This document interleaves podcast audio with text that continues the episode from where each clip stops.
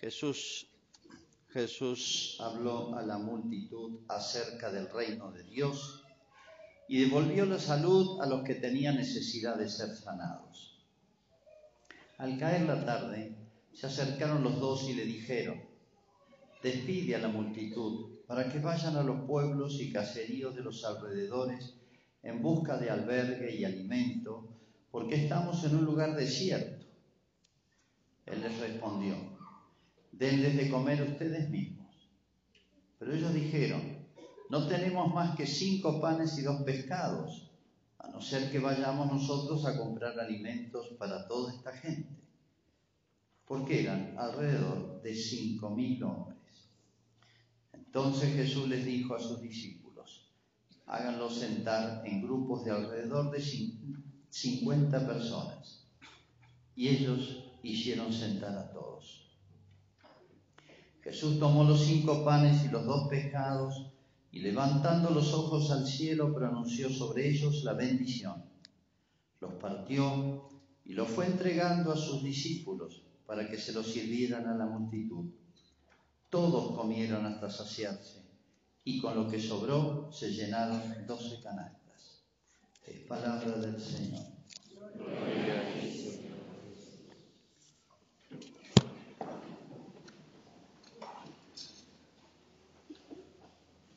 Famoso obispo norteamericano, tal vez algunos lo han escuchado nombrar, tiene muchas cosas escritas, se llama Fulton Sheen tiene introducida la causa, no sé si ha sido ya beatificado.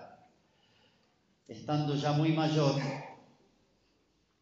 le preguntaron, ¿usted que inspiró a muchísimas personas? Porque era un hombre que eh, usaba los, muchos los medios de comunicación, la televisión recién empezaba, por radio, se transmitía en cadena para todo Estados Unidos, ¿no? Usted que inspiró a tantas personas, de todas las clases, de todos los niveles, de todos los rincones de Estados Unidos. ¿Quién lo inspiró a usted para ser sacerdote? Y él dio esta respuesta. Fue poco antes de morir. Dice, a mí me inspiró una niñita de 11 años, china. Y le voy a contar la historia.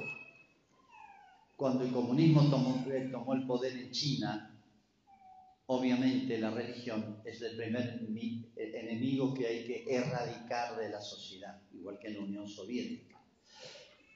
Bueno, los sacerdotes van presos, los pocos que habían, y uno de los sacerdotes lo ponen preso en la parroquia. Transforman una especie de sacristía que había en una celda donde el sacerdote quedó preso. No repararon los soldados que en el sagrario quedaban las hostias consagradas hasta que alguien lo advirtió, abrieron el sagrario y tiraron las hostias en el piso. El sacerdote veía todo esto desde la ventana. Pero los soldados no advirtieron, sí, que había una niñita de 11 años en el fondo de la iglesia rezando. Y la chiquita vio todo. Dejaron tirar las hostias y se fueron. La niñita llegaba todos los días a una hora en que podía pasar más desapercibida, calladita, Dice, si toca las hostias solamente con la lengua, la tocaba, comulgaba, se quedaba rezando un rato en el fondo y después se iba. Y el sacerdote que vio que todos los días venía así, hasta que terminó las treinta y pico de hostias. Todos los días durante un mes la chiquita venía a escondidas y comulgaba, hasta que lo descubrieron los guardias y la mataron a golpes. Bueno, este episodio en la China, ¿eh? tan lejos, una cultura tan distante, esta niñita que esas cosas no lo hace porque sí, esto es una especie de milagro de la gracia. Fíjense, a dos mil años de que Cristo instituyó la Eucaristía y nos dejó eh, enseñanzas tan claras, nos hace ver hasta qué punto Jesús está vivo en nuestra sociedad, está vivo en la Eucaristía y, ese Cristo vivo de la Eucaristía está tan presente en tantas almas, tal vez poco instruidas, tal vez que no se han creado una cultura cristiana, pero sí lo heredaron, vaya a saber de quién fue el catequista, la catequista de esta niñita que lo inspiró a este santo obispo norteamericano. Bueno, ¿cómo se transmitieron las cosas de Cristo? Recién decían, el primer relato de la última cena lo hace San Pablo. Y así se fue transmitiendo oralmente y por escrito. Y Jesús nos dejó una fórmula hermosa que ojalá que los padres se la transmitan a los hijos. Porque Jesús dejó enseñanzas muy simples, en fórmulas muy precisas, muy claras, de cosas muy sublimes. Fíjense, el misterio más grande, se puede decir, que tenemos acá, el de la Eucaristía, después del de la Trinidad. Jesús lo dejó en una fórmula muy simple, dice, yo soy el pan vivo bajado del cielo. El que coma de este pan vivirá para siempre. Es una fórmula hasta fácil de aprender, chicos, ¿no es cierto? ¿Es difícil, chicos? Yo soy el pan vivo bajado del cielo. El que coma de este pan vivirá para siempre. Fíjense qué significa esta, esta, expresión, este invento, esta fórmula dada por Jesús. Tan simple que cuando los chicos le pregunten a papá y a mamá qué se celebra hoy en la iglesia, el papá y la mamá se lo pueden explicar sin haber hecho demasiadas lecturas, demasiados cursos. Esto basta una fe viva para poder transmitir. Yo soy, dice Jesús, el pan vivo. Yo soy. Esa palabra yo soy traducida en castellano, significa, lo que están escuchando y lo que entendemos todos. Yo soy fulano de tal, o yo soy médico, yo soy docente, yo soy malagüino. Pero en el lenguaje hebreo, en el hebreo, la palabra yo soy significa, está tomando una fórmula Jesús que le dijo Dios a Moisés. Para cuando Moisés le pregunta quién sos, decirle yo soy es el que te manda a sacar al pueblo de Egipto. Ese yo soy, traducido al castellano, tendría que ser más o menos así. Yo soy el que soy. O yo soy el ser por excelencia. O yo soy el ser infinito. Todo eso significa en esta palabra hebrea que es casi intraducible al castellano. Entonces cuando Cristo dice ese yo soy, no es un yo soy cualquiera como el nuestro. Es el yo soy del ser que tiene perfecciones sin límites. ¿eh? Y la perfección principal es ser, ¿eh? ser desde siempre y ser sin límites. ¿eh? Yo soy el pan vivo, el pan no tiene vida. El pan no se mueve, el pan no se multiplica, el pan no crece, el pan queda ahí, se seca, muere, sustancias químicas nomás. Pero Jesús dijo, yo soy el pan vivo. Como diciendo, yo voy a inventar o me voy a quedar escondido en el pan tiene apariencia de pan, pero el yo soy es el que le va a dar la vida. Por eso ese pan que inventó Jesús en la última cena, o mejor ese pan en el cual se le ocurrió quedar escondido en la última cena, es un pan que de por sí es casi nada, como la hostia, porque contiene vida infinita, contiene la vida divina, pan vivo, bajado del cielo. Si acá retomamos, ha aparecido en, la poesía, en la secuencia que yo leí, esa palabra que los judíos recordaban mucho, el maná. Era un pan milagroso que les caía a los judíos en el desierto donde peregrinaron 40 años, no tenían que comer y todas las mañanas encontraban en el campamento una especie de pan este, que lo recogían y era un alimento completo, con eso vivieron 40 años en el desierto. Fíjense cuando Cristo hace la multiplicación de los panes, que acabo de leer, también estaban en el desierto. Y recibieron otro pan milagroso.